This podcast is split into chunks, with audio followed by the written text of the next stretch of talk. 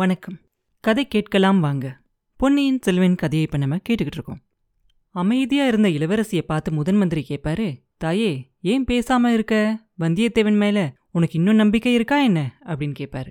ஐயா அமைச்சர் திலகமே நான் என்ன சொல்லட்டும்? இன்னும் கொஞ்ச நேரம் உங்க கூட பேசிக்கிட்டே இருந்தேன்னா என் மேலேயே எனக்கு சந்தேகம் வந்தாலும் வந்துடும் அப்படின்னு சொல்லுவா இளவரசி. காலம் அப்படி இருக்குமா? யாரை நம்பலாம்? யாரை நம்பக்கூடாது? அப்படின்னே தெரியலை. நாலாப்புறமும் விரோதிகள் எல்லாம் நிறைய பேர் ஆயிட்டாங்க. எவ்வளவோ மர்மமான சூழ்ச்சிகள் எல்லாம் நடந்துகிட்டு இருக்கு அப்படின்னு சொல்லுவார் முதன் மந்திரி.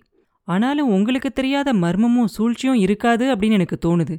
நான் அனுப்பின தூதனை பத்தி இவ்வளவு விவரங்களையும் எப்படி நீங்க தெரிஞ்சுக்கிட்டீங்க? அப்படின்னு கேட்பா குந்தவை. அம்மணி எனக்கு ஆயிரம் கண்கள் இருக்கு ரெண்டாயிரம் காதுகள் இருக்கு. அது நாடெல்லாம் பரவி இருக்கு. பழுவூர் அரண்மனையில என்னோட ஆட்கள் இருக்காங்க. இளையராணியோட காவலர்களா இருக்காங்க. எனக்கு செய்தி அனுப்புவாங்க. ஆழ்வார்க்கடியான மாதிரி ஊர் ஊரா போய் செய்தியை கொண்டு வரவங்க நிறைய பேர் இருக்காங்க. பக்கத்துல இருக்க எல்லா நாடுகள்லயும் எனக்கு தெரியாம எந்த காரியமுமே நடக்காது அப்படின்னு தான் நானும் நினைச்சுக்கிட்டு இருந்தேன். ஆனா யார் கண்டா? என்னையும் ஏமாத்தக்கூடியவங்க இருக்கலாம். எனக்கு தெரியாத மர்மங்களும் இருக்கலாம் அப்படின்னு அவர் சொன்ன உடனே குந்தவைக்கு மனசுக்குள்ளாரியே ஒருவேளை இவருக்கு பொன்னியின் செல்வன் சூடாமணி விஹாரத்துல இருக்கான் அப்படிங்கறதும் தெரியுமோ? பொல்லாத மனுஷர் என்ன தெரியும் இவருக்கு தெரியாதுன்னே தெரியலையே அப்படின்னு நினைச்சுக்கிட்டு ரொம்ப கஷ்டப்பட்டு அதை வெளியில சொல்லாம இருப்பா. ஐயா நீங்க சொல்றதெல்லாம் உண்மையா இருக்கலாம். ஆனா வானர் குலத்து வீரர் பழுவூர் ராணியோட ஒற்றுனா இருப்பான் அப்படிங்கறத மட்டும் என்னால் நம்பவே முடியல. அவனை தயவு செஞ்சு விடுதலை செய்யுங்க அப்படின்னு கேட்பா. நல்லா யோசிச்சு பாரம்மா. அந்த பெண் நந்தினி கிட்ட ஏதோ ஒரு மாய மந்திர சக்தி இருக்கு.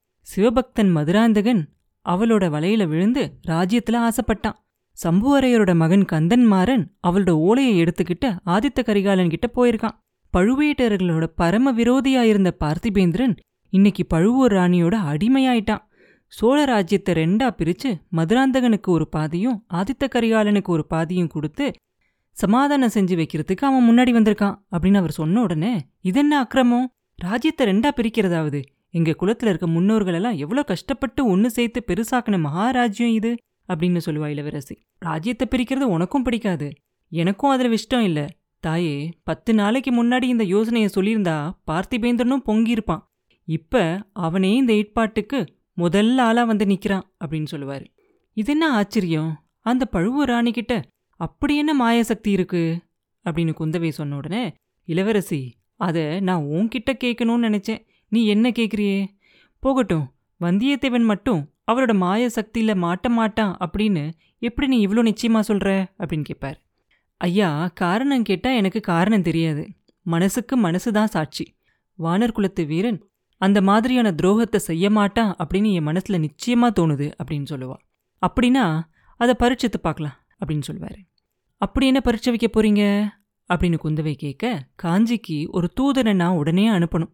ஆதித்த கரிகாலனுக்கு ரொம்ப நம்பிக்கையான ஒரு ஆள்கிட்ட அவசரமான ஓலை கொடுத்து அனுப்பணும் அப்படின்னு சொல்லுவாரு. என்ன விஷயத்த பத்தி? அப்படின்னு குந்தவை கேட்க கொஞ்ச நேரத்துக்கு முன்னாடி நந்தினிய விஷனாகும் அப்படின்னு நீ சொன்ன இல்லையா? அதுக்கு மன்னிப்பு கூட கேட்ட இல்லையா? உண்மையில விஷநாகத்தை விட அவ பல மடங்கு கொடியவ. இந்த சோழ குலத்தை அடியோட நாசம் செஞ்சு பூண்டோட அழிச்சிடணும் அப்படின்னு அவ திட்டமிட்டிருக்கா. உங்க அண்ணா ஆதித்த கரிகாலனை கடம்பூர் அரண்மனைக்கு வர சொல்லி அவ சம்புவரையரை தூண்டியிருக்கா. சம்புவரையர் மகள் ஒருத்தியையும் பழுவேட்டரையரோட மகள் ஒருத்தியையும் கரிகாலனுக்கு கல்யாணம் செஞ்சு வைக்கிறதா பேசிக்கிட்டு இருக்காங்க. ராஜ்யத்தை ரெண்டா பிரிக்கிற விஷயத்தை பத்தியும் அங்க முடிவு செய்ய போறாங்களா? இதெல்லாம் வெளிப்படையான பேச்சு. ஆனா அவளோட மனசுக்குள்ள ரகசியமா அவ என்ன நோக்கம் வச்சிருக்கா அப்படிங்கறத யாருக்குமே தெரியாது. எல்லாம் எனக்கு தெரியும் அப்படின்னு நினைச்சுக்கிட்டு இருக்க என்னால கூட அவளோட நோக்கத்தை தெரிஞ்சுக்க முடியல அப்படின்னு சொல்லுவாரு.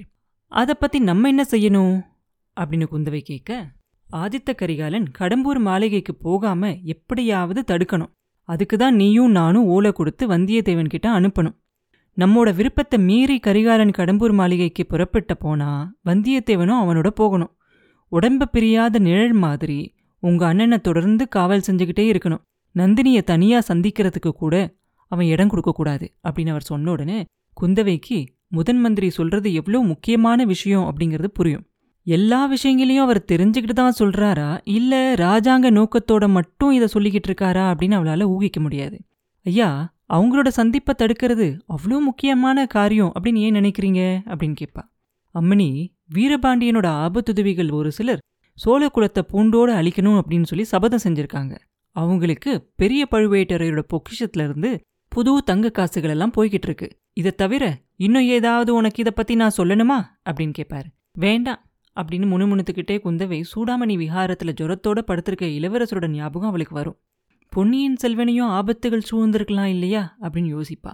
யோசிச்சுட்டு ஐயா சோழ நாட்டுக்கு விபத்துக்கு மேல விபத்தா வந்துகிட்டே இருக்கு. இந்த சந்தர்ப்பத்துல நீங்க முதன் மந்திரியா இருக்கிறது ரொம்ப அதிர்ஷ்டமான ஒரு விஷயம்தான். என் தம்பியோட விஷயமா என்ன ஏற்பாடு செஞ்சிருக்கீங்க? அப்படின்னு கேட்பா சோழ நாட்டில் எல்லா சிவன் கோயில்கள்லேயும் விஷ்ணு கோயில்கள்லேயும் இளவரசர் நல்லா இருக்கணும் அப்படின்னு சொல்லி விசேஷ பூஜைகள் எல்லாம் செய்ய சொல்லி சொல்லியிருக்கேன். அப்படியே புத்த விஹாரங்கள்லையும் சமண பள்ளிகள்லையும் பிரார்த்தனை செய்ய போறாங்க. நாகப்பட்டினம் சூடாமணி விஹாரத்துல புத்த பிக்ஷுக்கள் ஒரு மண்டல விசேஷ பிரார்த்தனையும் செய்ய போறாங்க. வேற என்ன செய்யலாம் அப்படின்னு நீ சொல்ற?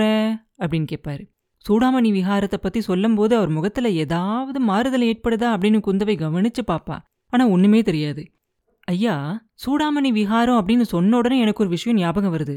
சூடாமணி விஹாரத்து மேல பெரிய பழுவேட்டரையருக்கு ஏதோ ஒரு கோபம். இலங்கையில இருக்க பிக்ஷுக்கள் எல்லாம் இளவரசருக்கு ராஜ்யத்தை கொடுக்கற விஷயத்த பத்தி தெரிஞ்சதுக்கு அப்புறம் அந்த கோபம் இன்னும் அதிகமாயிருச்சு. இளவரசர் காணாம போனதுக்கு அதோட பழியையும் அந்த சூடாமணி விஹாரத்துல இருக்க பிக்ஷுக்கள் மேல தான் போடுறாங்க. அதனால அங்க இருக்கவங்களுக்கு நீங்க தான் கொஞ்சம் பாதுகாப்பு கொடுக்கணும் அப்படின்னு சொல்லுவான். உடனே செய்யற அம்மா சக்கரவர்த்தியோட கட்டளையோட சூடாமணி விஹாரத்தை பாதுகாக்க ஒரு சின்ன சைனியத்தை வேணும்னாலும் அனுப்பி வைக்கிறேன்.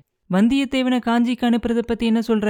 அப்படின்னு கேட்பாரு ஐயா அவ்வளோ முக்கியமான காரியத்துக்கு வேற யாரையாவது அனுப்புறது நல்லது இல்லையா அப்படின்னு கேட்பா உனக்கு மட்டும் அவன் மேல நம்பிக்கை இருந்தா அவனையே அனுப்பணும் அப்படின்னு நான் நினைக்கிறேன். அவனோட வீர சாகச செயல்களை பத்தி நான் நிறைய கேள்விப்பட்டிருக்கேன்.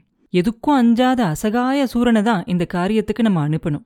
இன்னைக்கு நான் அரண்மனை முற்றத்துக்கு வரும்போது அவன் சண்டை போட்டுக்கிட்டு இருந்ததையும் என் கண்ணாலேயே பார்த்தேன். பாவம் அந்த வைத்தியர் மகன். நான் கொஞ்ச நேரம் கழிச்சு வந்திருந்தேன்னா அவன் யமலோகத்துக்கு போய் யமனுக்கு தான் வைத்தியம் பார்த்துருக்கணும். அப்படின்னு அவர் சொன்ன உடனே இளைய பிராட்டிக்கு இதை கேட்ட உடனே ரொம்ப சந்தோஷமா இருக்கும். ஆனாலும் கொஞ்சம் தயக்கமா இருக்கும். அந்த தயக்கத்தோட சொல்லுவா வீரனா இருந்தா மட்டும் போதுமா? படபிடிப்புக்காரனா இருக்கானே. எவ்வளவு சீக்கிரத்துல சண்டைய ஆரம்பிச்சிட்டான். அப்படின்னு சொல்லுவா. அதுக்கு வேணும்னா அவன் கூடவே என்னோட சீடன் திருமலையும் அனுப்பி வைக்கிறேன். எப்பயுமே நிதானமான யோசனையோட இருப்பான் ஆழ்வார்க்கடியான். அப்படின்னு சொல்லுவார் அனிருத்ரர். இளைய பிராட்டி மனசுக்குள்ளேயே இவரோட மனசுல இருக்கிறத கடவுளுக்காவது தெரியுமோ தெரியாதோ தெரியல. ஒற்றனுக்கு துணையா ஒற்றன் ஒருவனையே அனுப்பி வைக்கணும்னு நினைக்கிறாரே அப்படின்னு நினைச்சுக்குவான். அப்புறம் என்ன நடந்துச்சு? அப்படிங்கறத அடுத்த பதிவுல பார்ப்போம். மீண்டும் உங்களை அடுத்த பதிவில் சந்திக்கும் வரை உங்களிடமிருந்து விடைபெறுவது உண்ணாமலே பாபு. நன்றி.